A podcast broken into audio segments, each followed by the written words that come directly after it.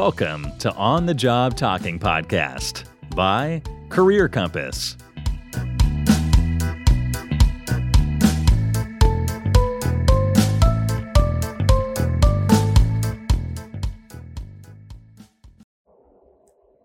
สวัสดีครับ คุณผู้ฟังรายการ On the Job Talking Podcast ทุกท่านครับ วันนี้เรายังอยู่กันกับ Career Roundtable นะครับ โดยใน episode ที่ 2 ของเราในวันนี้ เราจะมาพูดคุยกันกับสายอาชีพ Tech Consultant กับเกสของเราในวันนี้นะครับ คุณมิวฉัตรธนันลีลายุทธการ ซึ่งปัจจุบันเป็น Consulting Development Analyst อยู่ที่ Accenture นะครับ ไปรับฟังกันได้เลยครับ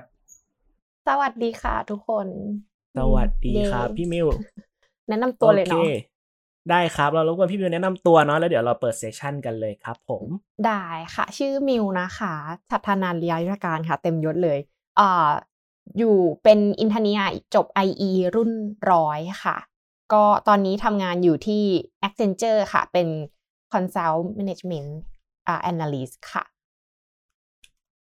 โอเคครับผม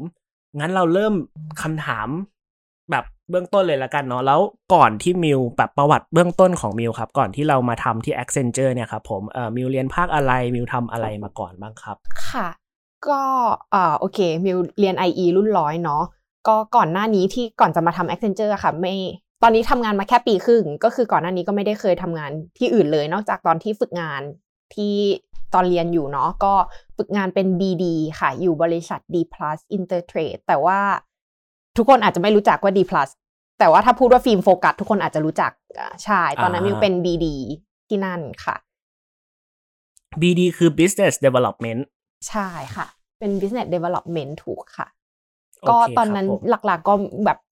ย้ายสายเลย ตัดสินใจแบบว่าเบนไม่ได้ทำวิทวะตั้งแต่ตอนนั้น ตั้งแต่ตอนฝึกงานเลยค่ะใช่อ๋อถามต่อครับ เราตัดสินใจเบนสายเลยใช่ปะแล้ว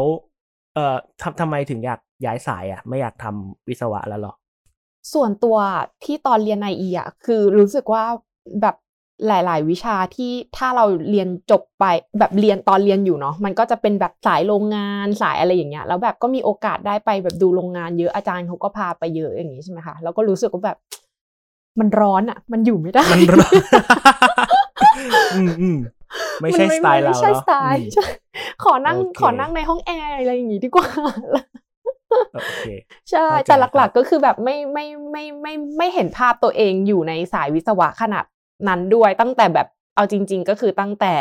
เข้าวิศวะมาเองด้วยแหละค่ะ แบบรู้สึกว่าเข้าวิศวะมาก็แบบมาเรียนรู้ logic อะไร framework ความคิดอะไรอย่างนี้มากกว่า อ่าครับใช่ผม โอเคครับเอ่ม ถ้าอย่างนั้นเราเจาะไปที่ประสบการณ์ของเราที่ Accenture เลยแล้วกันมิวอะไรที่แบบเราถึงเลือกเข้า Accenture อะมันก็มีคอนซัลท์หลายที่ใช่ปะเราช่วยเล่าในมุมของเราที่เราเลือก Accenture หน่อยสิได้จริง ๆ คือมิวมองว่าแบบมิวเป็นมันเป็นดวงเป็นโอกาสด้วยนิดหนึ่งคืออืม Accenture เนี่ยค่ะ เหมือนแบบอาจารย์หลาย ๆ ท่านในในใน IE อะค่ะ แกทำงานที่นี่เป็น first job แล้วแกก็เอาแบบอืมประสบการณ์ที่ทำที่เนี่ยมาเล่าให้ฟังก่อนที่แกจะมาเป็นอาจารย์เนาะบวกกับอืมแบบว่าเอ่อ ตอนนั้น Accenture คือมีมาเปิดเหมือนที่อยู่ใต้ตึกร้อยอะมาแบบว่ารถเออใช่เหมือนรถโชว์อะค่ะ แล้วก็แบครับตอนนั้นก็สมัครไป ใช่ แล้วแบบหลังจากที่เขารถโชว์ที่ใต้ตึกร้อยอะเขาก็มาแบบ specific แค่ที่ภาคมิวอีกอะไรอย่างเงี้ย มันก็เลยเหมือนแบบเป็นที่ที่ทำให้มิวได้รู้จักว่าแบบเออมันมี tech consult ชื่อ Accenture อยู่ แบบอืมน่าสนใจนะ อะไรอย่างเงี้ยค่ะ เหมือนเขาก็ มีพี่ๆ HR มาแบบว่าเอ่อมา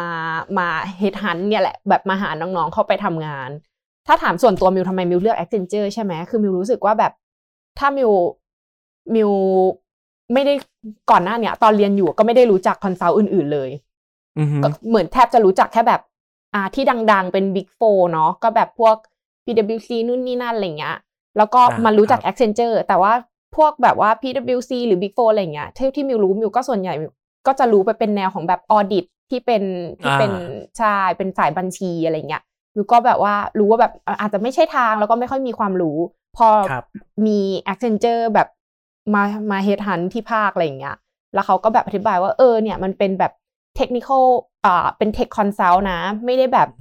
business จ๋าเพราะว่าเรารู้อยู่แล้วว่าตัวเราไม่สามารถไม่ไม่น่าจะสามารถไปแข่งกับแบบ เพื่อนๆที่เป็น BBA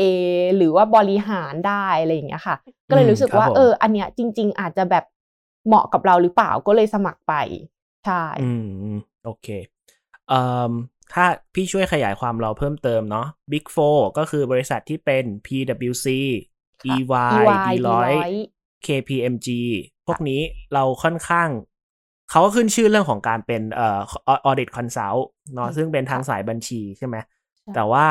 ในช่วงหลังๆที่ผ่านมาเราก็เริ่มเข้าใจว่าเขาเริ่มมีตัว management consult เข้ามาบ้างแล้ว แต่ว่าก็ไม่ไม่แปลกพี่ก็ยังเข้าใจว่าเขาทำ audit อย่างเดียวอยู่ดีเหมือนกันเนาะเอ่อแล้วเราก็เลือกว่า Accenture ที่เป็นทั้ง Tech Consulting และ Business ด้วยเหมาะกับเรามากกว่าไม่ได้เป็น Management Consult ที่อาจจะเหมาะกับทาง BBA เป็นหลักอะไรแบบนี้เนาะใช่คือในความคิดมิวอะคือมันแบบมัน เหมือนตัดตัดคู่แข่งด้วยแหละ คือมิวอาจจะอืมนิสัยไม่ดีนิดนึงคือไม่ชอบสัมภาษณ์งาน รู้สึกว่าอ่าฮะแบบแบบ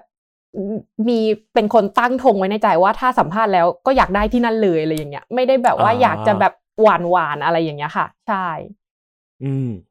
ก็เลยผมแบบว่าหาอันที่แบบโอเคมันน่าจะเข้ากับเราจริง ๆ แล้วคิดว่าเราแบบจะชอบอะไรเงี้ยแล้วแบบโอกาสที่จะได้มันสูง จะได้แบบไม่ค่อยชอบความผิดหวังอะไรเงี้ยก็เลยแบบว่าอ๋อเลือกอันที่แบบว่าคู่แข่งมันมันแบบเลือกอะไรที่มันจะเหมาะกับเราไปเลย อ่า รักจริงหวังแต่งใช่โอเคครับ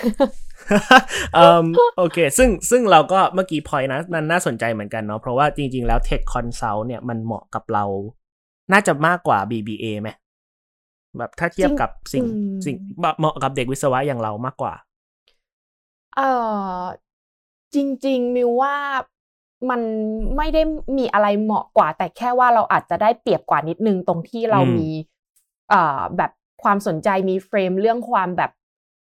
เทคอยู่แล้วอะไรเงี้ย เนื่องด้วยว่าแบบก็วิดวะเนาะมันก็จะต้องแบบตามเทรนด์ catch up เทรนด์พวกนี้บ้างนู่นนี่นั่นอะไรเงี้ยมันก็เหมือนแบบความสนใจของเด็กที่เรียนวิทย์วะมันอาจจะมี มากกว่า โอเค ใช่ครับค่ะผมอันนี้ที่มิวรู้สึกเนาะเคลียร์ครับ งั้นเราไปในเอ่อส่วนของชีวิตการทำงานที่ Accenture บ้างเนาะขอถาม ยังไม่ได้ถามไปที่เนื้องานของมิวก่อนขอถามแบบในระดับของ Accenture ก่อนทำไมลูกค้าถึงต้องจ้าง Accenture ไปไปบ้างอะไปไปช่วยเขาอะครับผม Accenture ต้อง deliver อะไร ค่ะ ก็คือ คือเอายกตัวอย่างง่ายๆคือปกติแล้วอะบริษัทที่เป็นบริษัท corporate เอ่อนู่นนี่นั่นนะเขาก็จะมี system หรือมี structure ของเขาอะไรอย่างนี้ใช่ไหมคะที่แบบว่าเขาก็จะมีแบบแบบภาพที่เขาใช้กันมานานแล้วนู่นนี่นั่นอะไรเงี้ย Accenture เนี่ยอือฮึเอ่อ main focus ส่วนใหญ่อะค่ะ จะทำตัว business transformation เนาะซึ่งอันเนี้ยความหมายก็คือเหมือนแบบบริษัทอะพยายามที่จะทำอะไรให้มันดิจิ t a ลไลซ์มากขึ้น ยกตัวอย่างง่ายอ่าฮะๆเช่นเหมือนแบบบริษัทในยุคยุค สิบปีที่แล้วอาจจะแบบว่าทุกอย่างใช้ paper อ่าเอกสารเก็บข้อมูลอะไรเงี้ยเป็นกระดาษหมดเลย หรือแม้ครับอีเวนต์แบบราชการไทยอย่างเงี้ยทุกวันนี้ยังต้องแบบว่าสแกนบัตรประชาชนอืมนู่นนี่นั่นเก็บเป็นกระดาษอะไรเงี้ย Accenture อืมเนี่ยค่ะ คือเหมือนเป็นคนที่มี knowledge แล้วก็ know-how ที่แบบว่าอ่ารู้ว่าถ้าเราจะอยากจะเปลี่ยนทุก ๆ อย่างที่มันเป็นแบบ analog แบบเนี้ยทำให้มันครัดิบจิตอลได้ยังไง ซึ่งแบบ ถ้าเป็น corporate อะเขาก็ไม่รู้อยู่แล้ว หรือว่าจริง ๆเขาอาจจะรู้แต่เขาอาจจะต้อง take time นาน กว่าอืมที่เขามาจ้างเรา เพราะว่าโอเคเนื่องด้วยว่าใช่ Accenture ก็จะมีแบบเรียกว่าเหมือน sharing information กันแบบ อ่า เพราะว่า Accenture เป็น global เนาะก็คือมันก็แชร์ know know know how knowledge กันแบบทั่วโลกอยู่แล้วอะไรอย่างเงี้ยค่ะ อะไรที่แบบว่าอืมไม่เคยมีในไทย แต่เคยมีแล้วในแบบอเมริกา เคยมีแล้วในแบบสิงคโปร์อะไรเงี้ย ใช่ พวกเนี้ยมันก็คือเหมือนเป็นแบบว่า solution ที่ที่มันจะช่วยให้ลูกค้าบริษัทลูกค้าเนี่ยค่ะ achieve สิ่งที่เขาต้องการอ่าเราพอจะยกตัวอย่างแบบแบบ real case ให้หน่อยได้ไหมว่าแบบโอเคได้บริษัทใน sector นี้หรือบริษัทนี้เราได้ deliver งาน transformation จนจนมันเปลี่ยนเป็น digitalize หมดอะไรเงี้ยครับ ในไทยถ้าหลักๆเลยแล้วก็ไม่รู้ทุกคนรู้หรือเปล่า แต่ว่าอันนี้น่าจะพูดได้ก็คือ แบงก์ส่วนใหญ่ในประเทศไทยอะค่ะเอ่อแบงก์ดัง ๆ ประมาณ 50%อะเป็นลูกค้า Accenture แล้ว Accenture อืมสิ่งที่ทำให้ก็คือทำแอปธนาคารนะคะ แอปที่เราอ๋อทุกวันนี้เราใช้กันอยู่เนาะครับทั้งเป็นเป็นคนเริ่มต้นตัว K-Bank ให้ตัว K K อ่าแอป K Plus อะค่ะ แล้วก็ทำ SCB อ๋อครับใช่ผมทำแอป SCB ทำแอปของกรุงไทยอะไรอย่างเงี้ย ใช่ อ่าอันนี้ก็คือเปิดเผแบยบได้เพราะว่าแอปเปิมัดนออกมาแล้วใช่ไหมใช่โอเคใช่โอเคก็เปิดเผยได้แล้วก็แบบว่าเนี่ยแหละทำทำถ้าถามว่าทำอะไรคือทำทุกอย่างเลย ตั้งแต่แบบระบบหลังบ้าน ว่าอืมเขาจะต้องเปลี่ยนอะไรบ้าง จากที่แบบอยู่ที่หน้าสาขานู่นนี่นั่นเขาจะต้องมี process อะไรอ่า process ในบริษัทเขาจะมีอะไร แล้วลูกค้า end user อะค่ะ หมายถึงว่าลูกค้าที่แบบเห็นหน้าแอปนู่นนี่นั่นทำจนเป็นตัวแอป ระบบหลังบ้านทำหน้าแอปด้วยทำ journey ทุกอย่างก็คือ Accenture เป็นคนแบบทำให้อ๋อถ้าแอปล่มใช่บ่อยก็ต้องโทษมิวปะโอเคต้องโทษอันเนี้ย Accenture ยกให้ลูกค้าแล้ว เพราะว่าขายจบแล้ว โอเค โอเคหลอกหลอกเอ่อโอเคครับ เคลียร์ครับ แสดงว่าก็คือจากธนาคารที่ทุกวันเมื่อก่อน ต้องไปธเรานาคารต้องไปเดิธนาคารอืมหรือต้องไปที่ตู้ ATM เราเป็นคนช่วยออกแบบระบบ ว่าแล้วหลังบ้านธนาคารจะต้องเปลี่ยนกระบวนการยังไง จนสามารถทำการโอนเงินได้ผ่านทางมือถือออนไลน์ ใช่ค่ะอืมใช่ก็คือทำทุกอย่างเลยอะแบบทำทุกๆ product เลยแบบว่าเดี๋ยวนี้เขาก็จะเริ่มแบบปล่อยสินเชื่อผ่านแอปอะไรอย่างเงี้ยค่ะ อันเนี้ยก็คืออามีแบบเพิ่มมาเรื่อยๆเนาะก็ทำแบบว่า product ใช่ให้มันขึ้นมาอยู่บนแบบแบบเอ่อแอปเขามากขึ้น อืมใช่โอเคครับผมเพราะว่าเราไม่ได้โอนเงินอย่างเดียวธนาคารมีทั้งซื้อหุ้น ซื้อกองทุนใช่ปล่อยสินเชื่อเนาะโอเคใช่ค่ะเคลียร์ครับผมถ้าอย่างนั้นถามต่อที่ตัวมิวเลยละกัน ถ้าอย่างนั้น มันฟังดูว่าเราต้องโค้ดเป็นหรือเปล่า เราต้องเก่งเทคนิคแบบ เพราะว่าเรากำลังทำแอปใช่ปะแล้วแล้วแล้วตัวมิวเราทำอะไรในใน Accenture ครับ บทบาทของเราคืออะไรอะเราต้องโค้ดเป็นไหมได้ ทุกคนอาจจะคิดว่ามิวต้องโค้ดแต่ว่าจริงๆ คือมิวไม่ได้เป็นโค้ดเลย มันมีมันมีrole ที่แบ่งกันชัดเจนมาก developer ก็เป็น developer ไปเลย อันนั้นก็คือโค้ดอย่างเดียวเนาะส่วนอืมมิวอะถ้าถามว่ามิวเป็นอะไรอ่า role ใน role ในโปรเจกต์มิวมิวจะเรียกทุกคนจะเรียกมิวว่าเป็น functional ความหมายก็คืออ่า general terms ที่ทุกคนอาจจะรู้ก็คือมี BA ใช่ไหมคะ BA ก็คือ business analyst เนาะครับ BA เนี่ยเป็น part หนึ่งที่มิวต้องเป็น อีกพาร์ทหนึ่งก็คือเป็น TA TA คืออ่า technical analyst โอเคมิวต้องทำได้ทั้งสองอย่าง สิ่งที่มิวทำคือมิวจะต้องรู้ทั้งอ่า requirement ที่เป็น business แล้วก็เอามาแปลง เอามาดูว่าโอเคมิวเป็นเนื่องเนื่องด้วยว่าโปรเจกต์ที่มิวเคยทำมาทั้งหมดมันเป็น system implementation เนาะอ่าอืมคือนั่นแหละเหมือนทำแอปทำนู่นนี่ทำซอฟต์แวร์อะไรอย่างนี้ใช่ไหมคะ แปลว่ามิวอาจจะต้องเอาตัว requirement จากลูกค้าเนี่ย มาแปลงยังไงก็ได้ให้ให้ให้เดฟเขาเข้าใจ แปลว่ามิวก็จะต้องรู้ว่าโอเคอ่าตรงนี้ System สามารถทำได้ ตรงนี้ครับมันทำไม่ได้เนื่องด้วยว่ามันจะ abuse System เกินไป หรือว่าเดฟบอกคุยกับเดฟแล้วบอกว่าเอ้ยตรงนี้มันทำให้ถ้าเราเพิ่มเพิ่ม requirement นี้เข้ามา มันอาจจะทำให้อ่า structure ของ System มันแบบเพี้ยนไป มันไม่ควรจะอยู่ตรงนี้อะไรอย่างเงี้ยมิวจะต้องเป็นคนที่ โอเค เก็บ requirement เอาเอาลง in detail เลยเนาะค่ะ ก็คือต้องเริ่มตั้งแต่เก็บ requirement เนาะอยากรู้ต้องลูกค้าเขาอยากจะได้อะไรครับแล้วก็จะต้องเอาพวกเนี้ยมาแปลงเป็นภาษาที่เรียกว่าเด็บเขาจะเข้าใจก็ต้องทำสเปคทำสเปคนู่นนี่นั่น บวกกับจะต้องดูด้วยว่าโอเค ดีไซน์ตรงเนี้ยมันเหมาะสมหรือเปล่ากับแบบ as is หรือว่าเหมาะสมหรือเปล่ากับแบบการจะอ่า build มันอย่างเงี้ยค่ะ อืมใช่ ซึ่งไม่ได้โค้ดอะไรเลย แต่ว่าถามว่าต้องรู้หรือเปล่าว่าอ่า รู้บ้างคร่าวๆ พวกแบบ syntax นู่นนี่อะไรอย่างเงี้ยค่ะ ต้องมีพอจะมีแบบว่าอ่า background เรื่องของแบบการดีไซน์ system บ้าง แต่ไอ้พวกเนี้ยคือก่อนหน้านี้มิวก็ไม่เคยรู้เลย ก็คือมาเรียนรู้ที่นี่อ๋อเออเนี่ยกำลังจะถามเลย เพราะว่าเราก็จบ IE กันมาเนาะพี่ก็จบ IE ใช่ปะค่ะ พี่ไม่รู้อะไอสิ่งที่พี่บอกว่าเราต้องรู้เกี่ยวกับไอตัวเอ่อ limitation หรือว่าเอ่อสิ่งที่ เอ่อ tools หรือแอปแอปพลิเคชันตัวนั้นมันทำได้อะไรเงี้ยอืมแล้วมิวบอกว่ามิวเรียนที่นั่นเรียนเรียนอะไรเหรอครับเราเราเราจะรู้ได้ไงว่า ไอตัวเนี้ยมันไม่ได้ abuse ระบบจนเกินไปแบบที่มิวบอกอะไรเงี้ยจริง ๆมิวว่ามันเหมือนแอบแบบเป็นเรียนรู้ด้วยตัวเองกับแบบว่า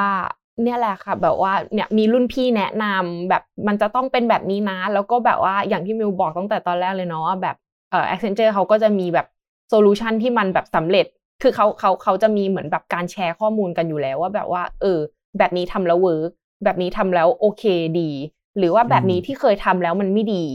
มันมันไม่ควรทำแบบนี้อะไรอย่างเงี้ยค่ะ คือมันจะมีการแบบแชร์ข้อมูลกันตรงนี้อยู่แล้ว เราสามารถที่จะเข้าไปค้นหาได้ไปแบบศึกษาด้วยตัวเองได้อะไรเงี้ย แต่ว่าแบบ เอาจริงๆ ก็คือไม่ได้มีเวลาขนาดนั้น มันก็เหมือนเป็นแบบ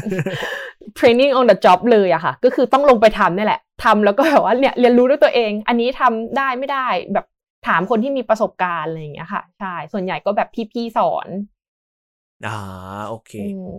มีสองทางก็คือมี case study ของค่ะสิ่งที่ทำมาแล้วอาจจะในประเทศต่างประเทศอะไรอย่างงี้เนาะใช่เพราะเป็น global company ใช่ไหมแล้วก็ที่เหลือก็คือ on the job เนี่ยแหละใช่โอเค อืม เข้าใจครับ แล้วจเอ่ริงอๆแบบว่าอืมบริษัท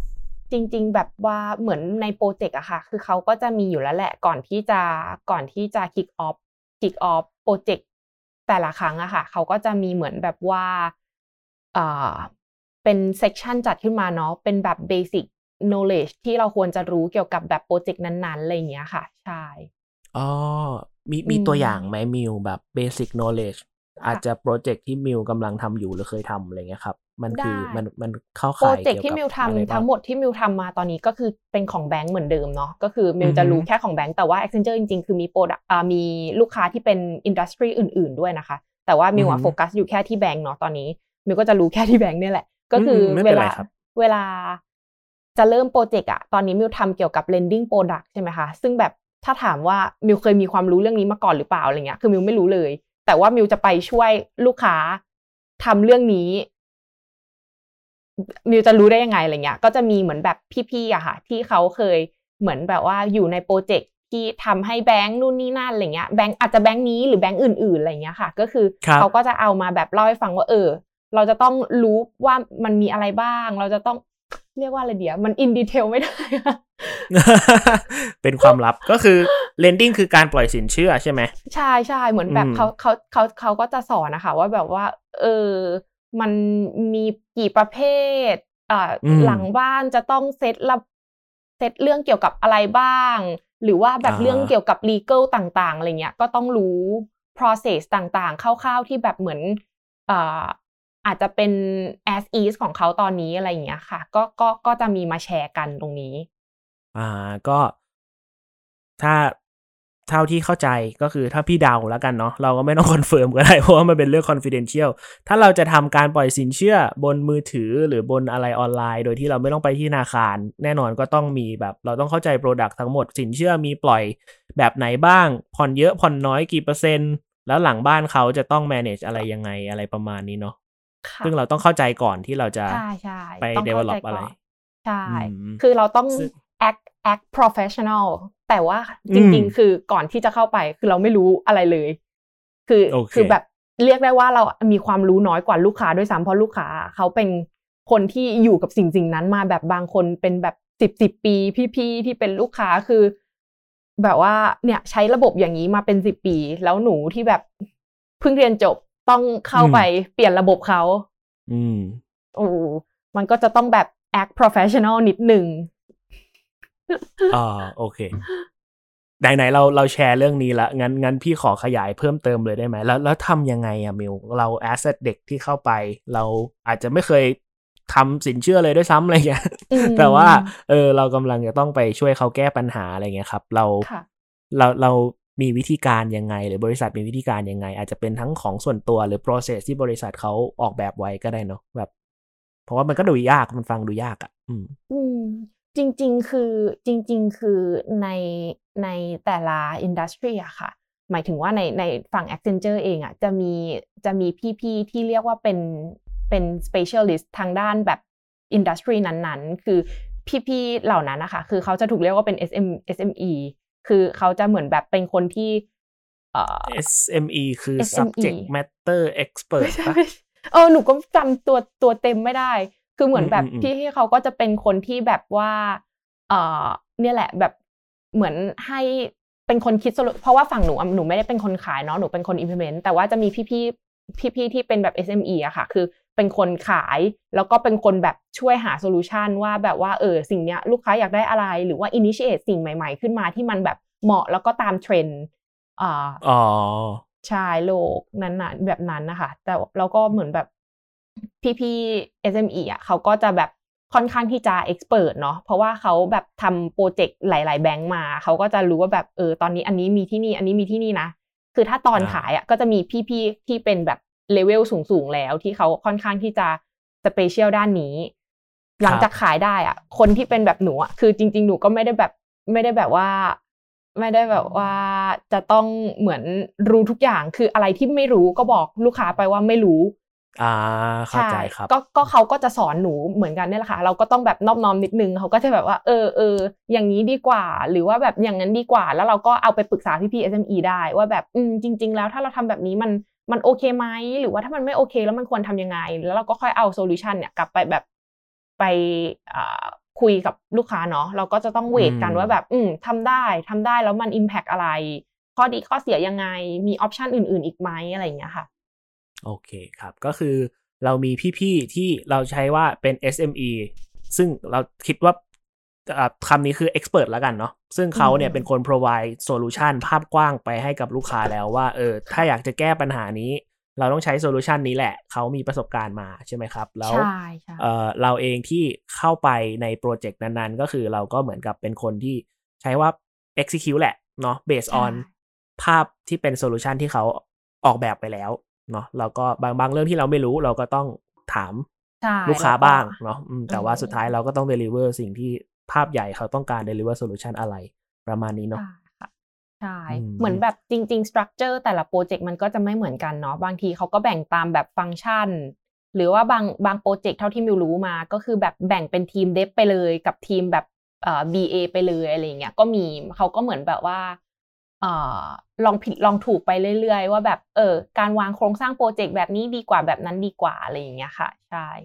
เขาก็จะแบบว่ามีแบ่งแบบทีมย่อยๆ แล้วในทีมเราก็เนี่ยแหละ work กันแค่ในscope ของตัวเราอะไรเงี้ยค่ะ ถ้าอะไรที่มันแบบเกิน scope หรือว่าแบบว่ามันเป็น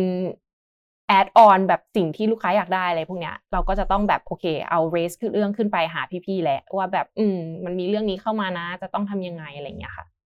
อ๋อโอเค ก็มีการเพิ่มเพิ่มลด scope แล้วแต่ความยากใช่ลำบากที่เราเจอเลยเนาะใช่โอเค เข้าใจครับ เมื่อกี้เราเอ่อคุยแล้วว่าบทบาทของมิวมิวไม่ต้องโค้ดแต่มิวดูทั้งฝั่งที่เป็น BA Business Analyst แล้วก็ต้องเข้าใจเทคเกี่ยวกับ Technical Analyst ด้วยใช่ไหมครับ แล้วเราก็เป็นคนรับ requirement จากฝั่ง Business มาแปลงให้เป็น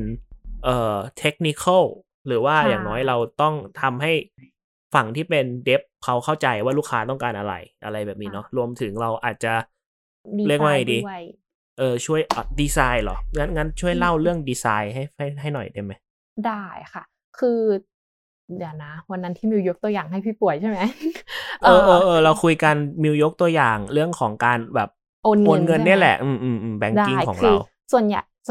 ปกติแล้วอะเวลาที่มิวรับเข้ามาเนาะถ้ายกตัวอย่างง่ายๆอะคือมิวก็จะต้องดูดูว่าแบบว่าเออ input มันมี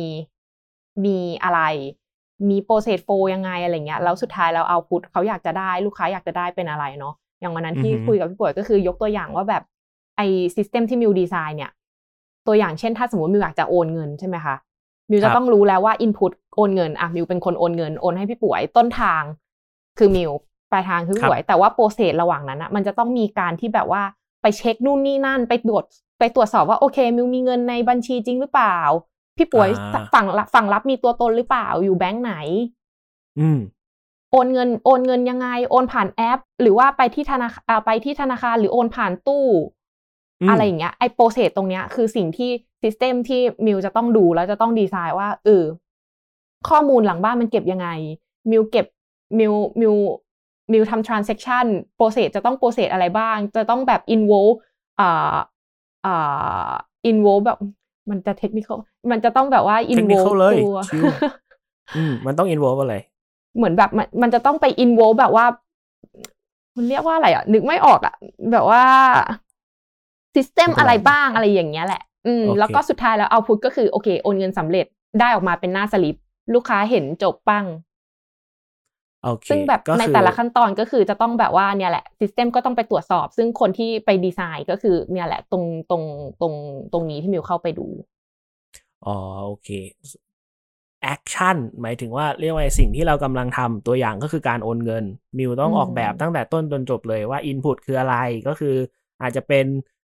เอ่อ Input ว่ามิวอยากโอนเงินให้พี่อะไรอย่างนี้ แล้วก็ process คือต้อง verify อะไรบ้าง พี่มีตัวตนจริงไหมพี่อยู่ธนาคารอะไรเงินในบัญชีมิวมีพอหรือเปล่า แล้วการ verify พวกนั้นก็ต้องไปผูกกับระบบที่เขามีอยู่แล้ว เพราะว่าแน่นอนเพราะเลขบัญชีอะไรต่างๆ ก็อยู่ใน database ปัจจุบันใช่ไหมใช่แล้วก็แล้วก็เอาพุทสุดท้ายจะออกมาเป็นยังไง ก็คือโอนเงินสำเร็จอืมโอนเงินไม่สำเร็จอะไรอย่างนี้ก็คือค่ะเป็น process flow ทั้งหมดที่เราต้องออกแบบให้เรียบร้อย ไม่งั้นก็โอนเงินไม่ได้ ใช่ใช่อืม โอ้ เหมือนดูเยอะก็เนาะแต่จริง ๆก็คือแบบ เยอะอย่าเยอะมากโอเคโอเค เออนึกว่า นึกว่าจะหักบุมอะไรอย่างงี้ไม่โอเค เยอะเยอะเยอะมาก เข้าใจเพราะว่ามันดูแบบ involve ถ้าเกิดเรากำลังพูดถึงองค์กรอย่างแบงก์อะไรเงี้ย มันฟังดูว่าต้องคุยกับคนแบบประมาณยี่สิบสามสิบคนในแต่ละแผนกเลยอะใช่ปะค่ะ ใช่ใช่คือแบบ คือแบบทุกๆวันถ้าถามว่าแบบทำอะไรคือแบบว่า แทบจะไม่เหมือนกันเลย แบบวันนี้วาด flow วาด flow เสร็จพรุ่งนี้ไปเขียน test case อะไรอย่างเงี้ย คือแบบว่าอืมไม่มีไม่มี daily routine อืมเลยไม่ไม่ไม่มีเลย โอเคอืมงั้นงั้นโอ้กำลังจะถามเรื่องนี้เลยเนาะว่าแต่ละวันเราทำอะไรบ้าง ซึ่งมีบอกว่าแต่ละวันไม่ไม่ไม่เหมือนกันเลย โอเค อย่างน้อยช่วยกรุ๊ปปิ้งให้หน่อยได้ไหมครับ ว่าแล้ว อะไรเป็นงานส่วนใหญ่ละกันเนาะไออาจจะในช่วงสามสี่เดือนที่ผ่านมาก็ได้มิวว่าแบบมิวต้องทำอะไรกับมันบ้าง เช่น ต้องคุยกับคนเยอะมากเพื่อเก็บ requirement เช่นต้องเอ่อนั่งวัด flow เยอะมากแล้วต้องแก้ flow เยอะมาก หรือว่าต้องนั่งคุยกับเตียบเยอะมาก ประมาณประมาณให้พี่หน่อยได้ไหมครับ จริง ๆ มันทำมันตามไทม์ไลน์โปรเจกต์เลยค่ะคือออหือเอ่อ group group group ตามไทม์ไลน์โปรเจกต์ละกันมิวจะแบ่งเป็นสักสามสามสาม สามช่วงช่วงแรกเลยเนาะก็คือเราจะเริ่มใน space ของการแบบว่าคุยกับคนเยอะเหมือนกัน แต่ว่าอันเนี้ยจะเป็นคุยกับฝั่งลูกค้า เพราะเราจะต้องรู้ว่าแบบลูกค้าเขาอยากจะได้อะไร scope ที่เราจะต้องดูมีอะไร requirement ต่างๆ แล้วก็อะอาจจะต้องเอามาทำโฟล์หรือว่าบางทีอาจจะไม่ต้องทำโฟล์แต่ต้องเขียนสเปคออกมาเอ่อจะต้องแบบเอ่อดูว่าเออแบบว่าเนี่ยรับอินพุตเข้ามาก่อนว่าสิ่งที่เรากำลังจะต้องทำอะคืออะไร เฟสที่สองก็คือจะเริ่มบิวใช่ไหมคะ เวลาที่ครับเริ่มบิวเนี่ยมิวก็ต้องเอาไอ้ requirement พวกเนี้ยไปคุยเหมือนเดิม แต่ว่าเปลี่ยนเปลี่ยน audience แล้วคือต้องไปคุยกับเดฟก็คือต้องไปอืมคุยถ้าสมมติว่าเราเป็นเอ่อ dev เนี่ยเขาก็จะต้องแบบเข้าใจว่า เออ ฟังก์ชันตรงเนี้ย ที่แบบว่าลูกค้าเขาอยากได้คืออะไร แต่เขาจะไม่แบบไม่รู้หรอกว่า bus- business เอ่อ requirement มันแบบมันเป็นยังไง แต่เขาจะต้องอืมรู้ในครับพาร์ทของแบบว่าใช่เราก็จะต้องแปลงพวกคำพวกไอ้ part ที่เป็นแบบว่า business ให้ developer เข้าใจอืมแล้วครัอบที่สามก็คือเรื่องของ test test เนี่ยเวลา test คือเราไม่ได้ต้องไปลงไป test เองเนาะเขาก็จะมี tester แหละ แต่ว่าเราก็จะต้องมีแบบคร่าวๆบ้างที่ต้องแบบว่าเออมา validate ว่าสิ่งที่เราเขียนไปใน requirement เขียนลงไปเป็นสเปคเนี่ย dev เขาทำออกมาได้ถูกต้องหรือเปล่าอ่าแบบแบบแบบคร่าวๆ คือถ้าทำไม่ถูกก็จะได้แก้ก่อนที่จะเข้าไปแบบ phase ที่จะเป็น test จริง ๆ อะไรอย่างเงี้ยค่ะ ใช่อืม ซึ่งซึ่งแบบที่มิวบอกว่าแบบมันไม่เหมือนกันอะคือ ถ้ากรุ๊ปมันก็จะประมาณนี้ ครับ โอเค ถ้าอย่างนั้นอาจจะขอแบ่งเป็นสามกลุ่มเนาะ อันแรกคืออืมเรื่องของการเก็บ requirement เปลี่ยนให้มันเป็น spec แล้วก็สองคือเริ่มเริ่ม build แล้วก็คุยกับ dev เยอะ แล้วก็สามคือเรื่องการ test ใช่ไหมครับ เอ่อ ตอนที่เราขอขอไปที่เฟสแรกก่อนเนาะ ตอนที่เราเก็บ requirement นะมิวเล่าเล่าให้ฟังหน่อยได้ไหมครับ ว่าเราคุยกับคนกี่คน เราคุยกับ อะไรยังไงบ้างช่วงชีวิตตอนนั้นเป็นยังไงบ้างอะได้ค่ะ ตอนเก็บ requirement ใช่ไหมก็คือจะต้องเอ่อคุยกับคนจริง ๆ ต้องถ้าเริ่มต้นเลย เราก็จะต้องดูก่อนว่า process หลังบ้านเขาอะค่ะ คือแต่ละแผนกเขาก็จะมีมี as is ของเขาอยู่แล้วเนาะมิวก็จะต้องแบบอืมเข้าไปคุยก่อน อาจจะยังไม่ได้เรียกว่าเป็นเก็บเก็บ requirement เลย แต่ต้องเข้าไปเรียนรู้ก่อนว่า ตอนเนี้ยสิ่งที่เขามีมันมีอะไรบ้างมินแบรอือฮึมินิมัมอย่างน้อยอะเราต้องทำให้เขาได้เหมือนเดิม ไม่น้อยไปกว่าเดิม แล้วเราจะแอดอ๋อออะไรใส่เพิ่มเข้าไป อันเนี้ยก็ค่อยมาดูกันเนาะตอนที่แบบว่าอะอาจจะเป็นอ่าลูกค้าอยากได้หรือว่าเราเสนอไปอะไรอย่างเงี้ยว่าแบบเออทำตรงนี้แล้วมันจะดี อันเนี้ยโอเคมันก็จะต้องแบบไปคุยไปดูไปคุยดูเลยว่า ถ้าสมมติว่ามิวเอ่แบบ scope ที่มิวดูอยู่ใช่ไหมคะ มันแตะสามแผนกของลูกค้ามิวก็ต้องไปคุยหมดว่าแบบ อืม เรื่องเนี้ยตอนเนี้ย process ของแผนกหนึ่งสองสามเป็นยังไง แต่ละคนอยากจะได้อะไรอยากจะได้อะไรเพิ่ม แล้วมันมีความเป็นไปได้ไหมที่ถ้าสิ่งที่เขาอยากจะได้อะมันเอามาบิวจริงตามไทม์ไลน์ตามเวลาที่เอ่อโปรเจกต์มีเนี่ยมันทำได้หรือไม่ได้ ถ้าทำได้ครับถ้าทำได้แล้วทำทำได้ใช้เวลาเท่าไหร่ อืม อืม ค่ะแล้วก็แบบทำได้แล้วแบบโอเค มันไม่กระทบ มันไม่กระทบกับแบบอันอื่น ๆ ที่มีอยู่แล้วใช่ไหม หรือว่าถ้ามันกระทบแล้วเราจะต้องทำยังไงอะไรอย่างเงี้ยค่ะอืมอืมอืมอืมโอเค ครับ ก็อันเนี้ยก็หลักๆ ที่ตอน require เก็บ requirement เริ่มจากการเข้าใจก่อนว่าตอนนี้เขาทำอะไรอยู่ใน process ปัจจุบันอืมแล้วก็ make sure ว่าอย่างน้อยไม่เกิด impact ทำให้เขาทำงานได้แย่ลงกว่าเดิม แต่ว่าค่ะเราก็ เก็บ requirement เขาแล้วก็ตกลงกันเนาะว่าเราสามารถ deliver solution ที่ทำให้สิ่งที่เขาอยากได้มันดีขึ้นได้หรือเปล่าค่ะอะไรแบบนี้เนาะค่ะโอเค นั่นคือ part ของการเก็บ requirement เนาะเอ่อ part ต่อมาเราไปที่พาร์ท build ใช่ไหมเราต้องเราเราเราคุยกับdev นี่คือเราคุยยังไง มันต้อง run agile เราต้องทำ sprint อะไรยังไงไหมใช่ จริง ๆ เดี๋ยวนี้เขาก็จะใช้เอ่อ agile work approach กันกันอยู่แล้วก็คือแบบว่าในแต่ละ sprint นะคะ ก็จะแบ่งเป็นสองอาทิตย์เนาะก็คือเหมือนแบบโอเค scope ที่เราวางมาว่าใน sprint แรกเนี่ย เราจะทำมันมีอะไรบ้าง แล้วเราอืมแต่ละคนมีมี man hour เท่าไหร่ มี capacity เท่าไหร่อะไรอย่างเงี้ย เราก็มาดูวางแผนกันเนาะ เราก็จะต้องแบบดูว่าเออ dev dev ได้เท่านี้อ่า ตามสเปคตรงนี้ เพราะว่าแบบว่ามันใช้ effort เยอะนู่นนี่นั่นอะไรอย่างเงี้ยค่ะ ก็คือก็คือใช้อาจารย์ work approach เลย ในอืมในสองอาทิตย์นี้ก็คือที่บิวอะส่วนใหญ่ก็จะเป็นแบบ dev เขาก็จะ dev มาเนาะแล้วเขาก็จะแบบมีคำถามแหละว่าแบบ เอ๊ะ ตรงนี้มันควรจะต้องรู้เพิ่มแบบลูกค้าอยากได้ยังไง แล้วก็แบบ เอ๊ะ ตรงนี้ requirement เก็บมาแล้ว แต่ว่ามัน มันทำไม่ได้ว่ะทำไงดีวะ กลับไปคุยให้หน่อยอ๋อออะไรพวกเนี้ย คือมันไม่ได้แบบสวยหรูว่าแบบว่า เอ่ออมทุกอย่างมันจะได้เป๊ะๆเป๊ะๆคือแบบมันอ่ามีมีมันมีใช่เรื่องของการต้องสื่อสารตลอดเวลา ครับผม โอเคอืมก็คือช่วงที่เราเก็บหรือ build requirement มาเนี่ย มันไม่ได้เหมือนกับการวาดแบบแปลน แล้วสวยเสร็จเรียบร้อย แล้ว build ก็นั่ง build อย่างเดียวเนาะมันต้องแบบวิ่งไปวิ่งมา ซึ่งมิวใช่เป็นคนที่วิ่งไปวิ่งมาใช่ปะ ใช่ วิ่งไปวิ่งมาวิ่งวิ่งวิ่งเสร็จแล้วก็ต้องเอามา document อ่า โอเคใช่ค่ะเพราะว่า requirement ก็มีการเปลี่ยนแปลงเพิ่มลดบ้าง เราก็ต้อง make sure ว่ามันมันถูกสื่อสารเคลียร์ทั้งฝั่ง business ใช่แล้วก็ฝั่ง technical ใช่ไหมใช่ค่ะอ๋ออาจารย์อาจารย์อาจารย์ต่างจากการรีบๆทำงานส่ง ภายในสองอาทิตย์ยังไงมิวอาจายใช่ไหมไม่รู้พูดไปแล้วอาจจะไม่ค่อย อาจจะไม่ได้แบบว่า expert ขนาดนั้น แต่เอาด้วยว่าการเอาด้วยแบบในเออโทษทีครับ เอาเอาด้วยประสบการณ์ของตัวเองก็ได้มิวแบบได้เออแบบ ก็คือการ framework ทำงานนี้แบช่วยบเราอายังไงจายครัใช่บไหมอืมเหมือนแบบจริง ๆคือการทำงานแบบอาจายคือมันจะซอยซอยเหมือนแบบว่า ฟังก์ชันทำให้แบบมันมี dependency น้อยที่สุด แล้วเราก็จะแบบว่าเหมือนเรียนรู้ไปเรื่อยๆเนาะว่าแบบตรงนี้อ่าสปินหนึ่งทำได้เท่านี้สปินสองอาจจะโดนโละใหม่หมดเลยก็ก็ได้ แต่ว่าการที่ทำอาจายเนี่ยมันจะทำให้เหมือนแบบ เรา มัน มันไม่ต้องมารอกันอะมันไม่ waterfall เหมือนแบบ ถ้าสมมติว่าอืมทีมมิวต้องทำอันนี้ แล้วทีมอันนู้นจะต้องทำเรื่องที่แบบว่าเกี่ยวกับมิวคแบรับบตอนสุดท้ายอะไรอย่างเงี้ย แบบว่าเอ่อ จะต้องมาแบบมามาเชื่อมกันตอนสุดท้ายอย่างเงี้ย คือการใช้อาจาย work approach อะมันก็จะช่วยตรงที่แบบว่าเราก็จะซอยทาสให้มันแบบ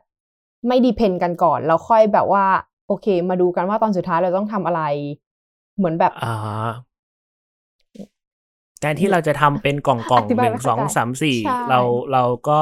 make sure ว่าเออจริง ๆ เราทำสามก่อนก็ได้ เราทำห้าก่อนก็ได้ เราก็ทำไปเลยใช่ไหมแล้วก็ใช่จำกัดเวลาตัวเองให้ชัดเจนว่าเราจะ run สองอาทิตย์ด้วย task นี้ด้วย workload ของคนเท่านี้อะไรแบบนี้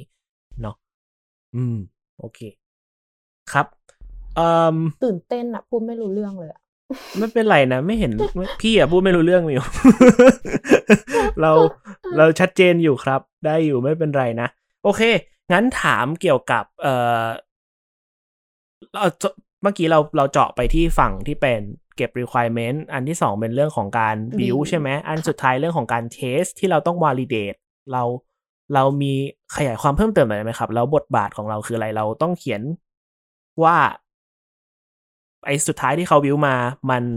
ใช้งานได้จริงหรือเปล่า แล้วแล้วมันต้อง test หนักไหมครับ การทำ testing นี่มันคือแบบต้องจริงๆเราต้องเกี่ยวข้องยังไงบ้าง เพราะว่าเราไม่ยัได้เป็นใช่เพราะว่าครับเราไม่ได้เป็น tester เนาะสิ่งที่อือฮึ test หลักๆอะค่ะ คือแค่ดูว่าแบบ requirement ที่เราเขียนไปอะคือ dev ทำตามที่เราบอกหรือเปล่า โอเค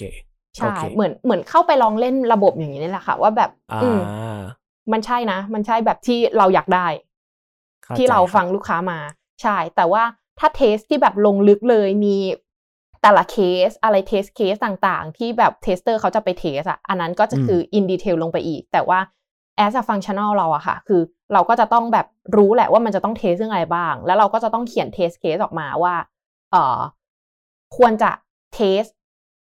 อ่า success case มี fail case มีกี่ fail case อะไรบ้างที่จะทำให้ fail เราก็ต้องแบบว่าเหมือนแบบเหมือน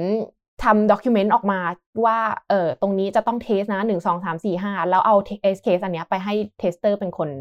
อ่า test อีกทีหนึ่งอ่าแต่เราไม่ได้ต้อง test เอง เข้าใจครับ แต่เราต้องรู้ make sure ว่าเราจะ test อะไร get ครับผม make make sure ว่าสิ่งที่เราไปคุยมาเป็น requirement อย่างน้อยมัน work ตามที่ลูกค้าเขาอยากได้ก่อนอย่างที่หนึ่งแล้วเราก็ test อาจจะเราต้องเขียนว่าให้ tester เขา test อะไรบ้างเรื่องอะไร success บ้าง fail อะไรแบบนี้อ๋อใช่โอเคเคลียร์ครับเมลอืม ถ้าอย่างนั้นอาจจะถามเกี่ยวกับเอ่อการทำงานที่ Accenture บ้างละ ก็คืออะหมายถึงว่าช่วงชีวิตในการทำงานของเราวันวันหนึ่งทำงานหนักไหมกี่ชั่วโมงในช่วงสองสามเดือนที่ผ่านมาอะไรเงี้ยครับ หนักไหมหนักมาก อืม เดี๋ยว เดี๋ยวเรา record อันนี้แล้วเราไปบอกหัวหน้าหัวหน้ามิวนะเวลา เดี๋ยวเขาจะให้งานหนู Quantify เพิ่มควอนติฟายหน่อยหนักมากของมิวคือแบบกี่โมงถึงกี่โมงอะไรยังไงครับ อาจจะคืเป็นแบบจริงจริงจริงๆเนื่องด้วย average ว่าแบบ อืม คือด้วยทุกอย่างมันแบบถูก scope ด้วยแบบไทม์ไลน์ของโปรเจกต์เนาะอืมคือคือลูกค้าหรือว่าแบบคนที่เขาอยากได้เขาไม่สนหรอกว่า ว่าเขาอ่าก็จ่ายตังค์ไปแล้วอะเออจ่ายตังค์ไปแล้วเขาก็อยากได้ก็ ใช่อืมเขาก็จะต้องเอาเขาก็อยากได้ เราก็คือทำอืมยังไงก็ได้ให้มันเสร็จใช่ไหมอืมงานส่วนใหญ่ก็เลิกงานไม่ตายตัว แต่ว่าเริ่มงานประมาณเก้าครึ่งทุกวันโอเคอัดใช่ก็คือเก้าครึ่งขึ้นมาทุกทุกวันก็จะ stand up เนาะแบบอัปเดตกันในทีมว่า โอเค วันนี้จะทำอะไรเมื่อวานทำอะไรไปแล้วบ้าง อืม ก็คือโอเค แต่ละวันแบบว่า เอ่อนู่นนี่นั่นว่าเราจะทำอะไรเนาะแล้วก็ครับเลิกงานเนี่ยก็คือ ถ้าไม่เดือดส่วนใหญ่ก็จะสโคบให้ไม่เกินทุ่ม ไม่เกินทุ่มคือไม่เดือดใช่โอเค ไม่เดือดไม่เดือดไม่เดือดอยากจะไม่เกินทุ่ม หรือบางทีก็หกโมงแต่ว่าถ้าเดือด เดือดเดือดเลยแบบว่าจะต้องส่งแล้วอะไรอย่างเงี้ยอ่าฮะเดือดสุดๆก็ตีสองติดกันประมาณ กี่เดือนอะเดือนกว่าๆอะไรอย่างเงี้ยตีสองทุกวันที่สองทุกวันเป็นเดือน โอ้ตีสองทุกวันเป็นเดือน โอ้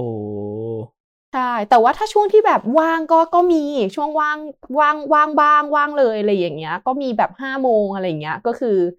ก็คือเป็นอืมอืมอืมช่วงที่แบบช่วงที่ฮันมีนีความมูนสุขพีเรียดโอเคอะอืม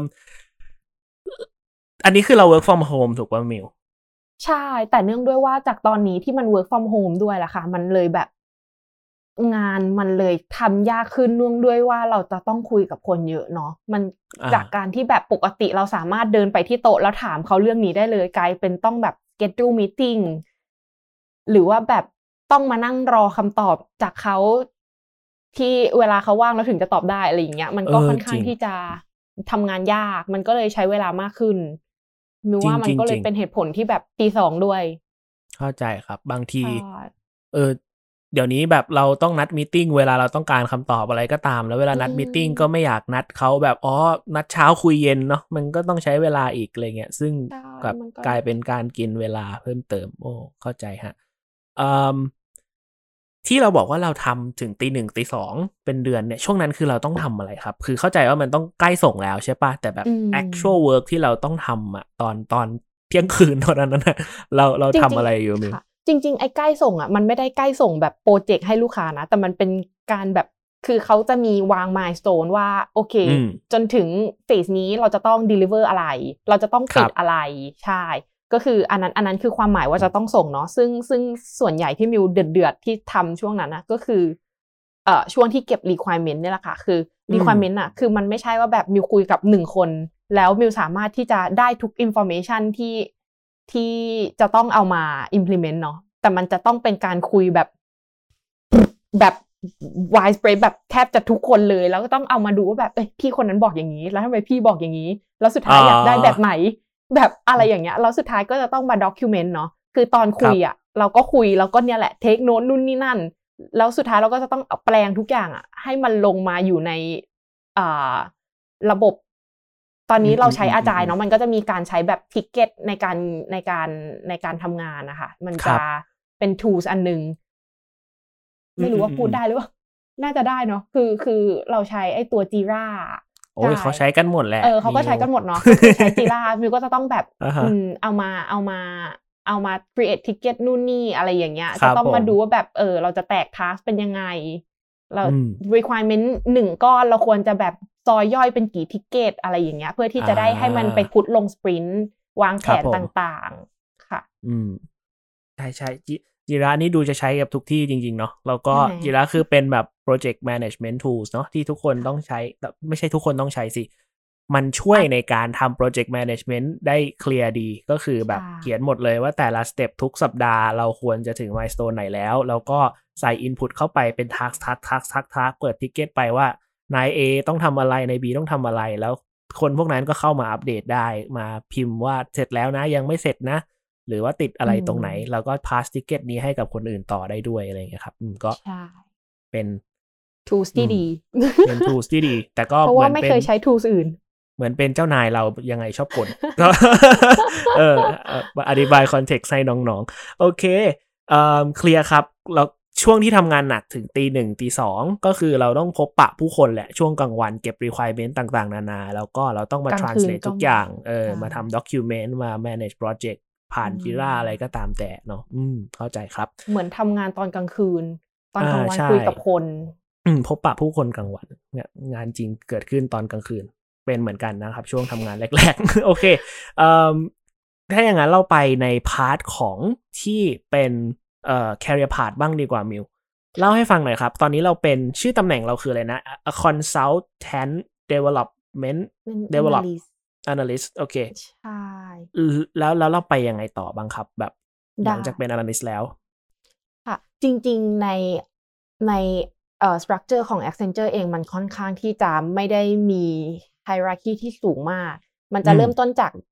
แบบมิวเนาะเป็น analyst ก็คือเริ่มต้นเลยสเต็ปแรก แล้วก็ขึ้นไปจะเป็น consult consultant อันนี้คือชื่อชื่อตำแหน่งเนาะก็ consultant ส่วนใหญ่ก็จะเป็นพี่ๆที่เป็นทีม lead ครับใช่ดูแต่ละดูทีมย่อยๆ แต่ละทีอะดูดูแต่ละทีมเนาะเป็น lead ทีมย่อยๆ พอเป็นอือฮึ consult จบเนี่ยเอ่อก็จะมีน้องในทีมเนาะก็ เป็น consult เสร็จ step ต่อไปก็จะเป็น manager manager เนี่ยจะต้องดูภาพรวมก็คือเอ่อดู overall ของของน้องๆแต่ละทีมก็คือดูแลพี่ๆ consult อีกทีหนึ่งครับ manager แล้วเนี่ยก็จะเป็น senior managerค่ะ senior manager ก็ก็ขายมีหน้าที่อืมขายแล้วก็เป็นโอเค project manager ก็คือเอ่อนี่แหละดู timeline overall ทุกอย่างคุยกับลูกค้าที่เป็นแบบ C level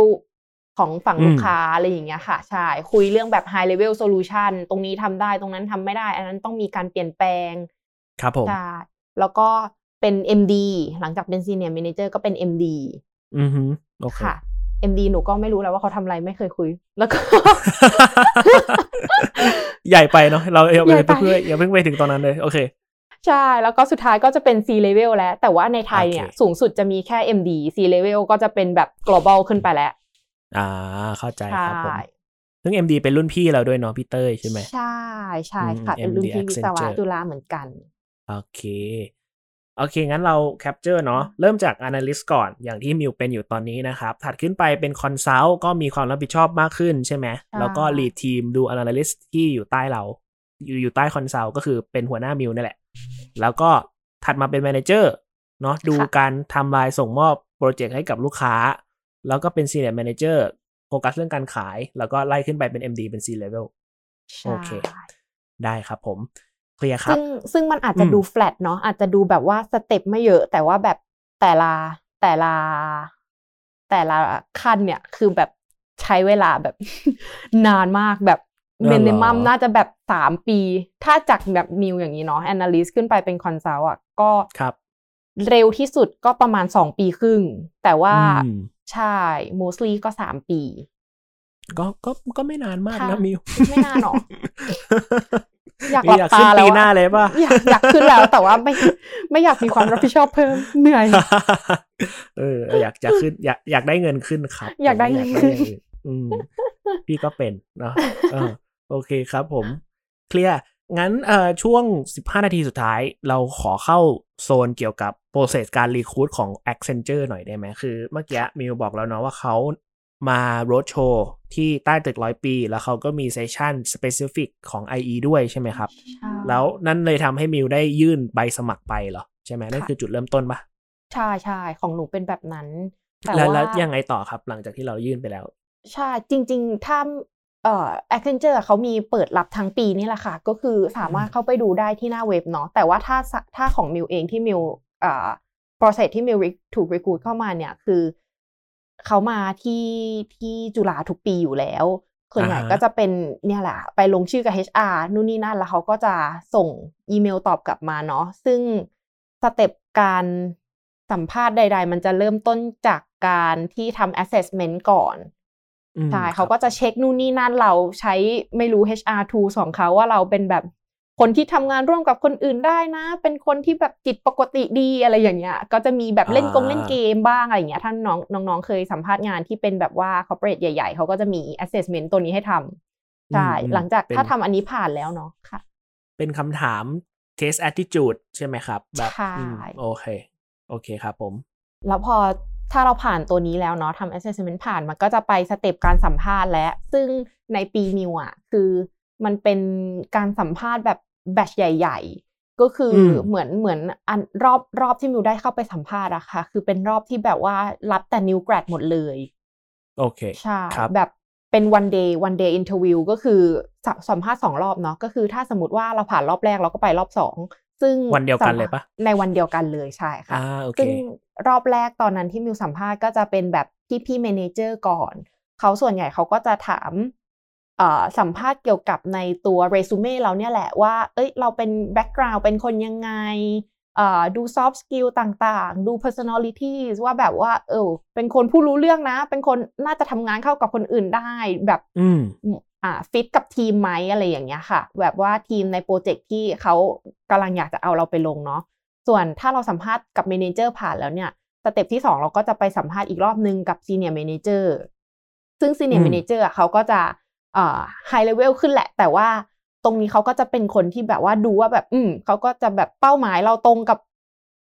เอ่อไม่ใช่บริษัทเนี่ยเขาจะ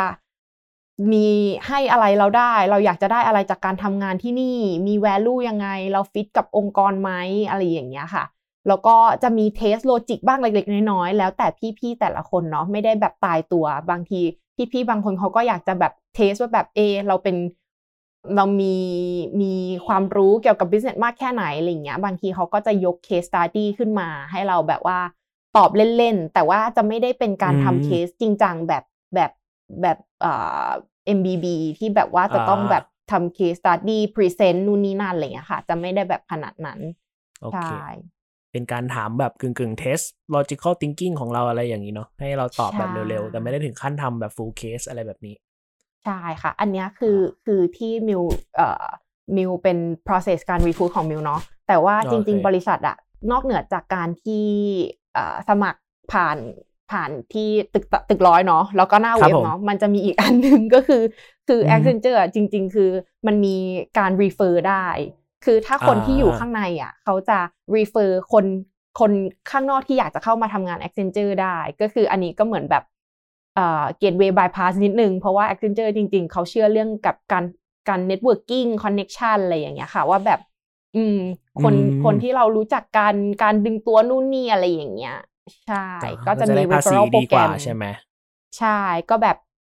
มิวสามารถ refer พี่ป่วยได้อะไรเงี้ยพี่ป่วยก็ส่งมาให้มิวอ๋อมิวก็ส่งตรงไปหา SM เลย อ่าใช่อ่าอย่างนี้ก็ให้ให้น้องๆ ทักพี่มิวไปแล้ว แบบพี่มิวช่วย referหน่อย ได้แต่ว่ามิวก็มิวก็ไม่ได้กล้า refer ใครไงเข้าใจ มันก็ถ้าเกิดเข้ามาแล้วไม่ได้เรื่องก็เสียชื่อเสียงเราเนาะอืมก็ต้องดูด้วยไม่โอเคมิวมิวมิวไม่ได้กลัวมิวไม่ได้กลัวว่ามิวจะเสียชื่อเสียงหรอกแต่ว่า แบบว่าไม่รู้ว่าพี่เขาจะกล้าแบบเหมือน ดูเครดิตมิวด้วยเอ้ยไอ้น้องคนนี้แม่งทำงานเป็นไงวะอะไรเงี้ย ทำงานยังไม่รู้เรื่องเลยเพื่อนมันจะได้ปะวะอะไรเงี้ยไม่หรอกอืมโอเค เป็นยังไงกันบ้างครับ กับสายงาน Tech Consultant ในวันนี้ หวังว่าคุณผู้ฟังทุกท่านนะครับ จะได้รู้จักกับสายอาชีพนี้กันมากขึ้น แล้วก็ตอบตัวเองได้มากขึ้นเนาะว่าอยากที่จะทำงานนี้หรือไม่นะครับแล้วก็อย่าลืมกด subscribe กดแชร์ แล้วก็แนะนำต่อให้กับเพื่อนๆรอบตัว เพื่อเป็นกำลังใจให้กับทีมงานกันด้วยนะครับ ขอบคุณครับ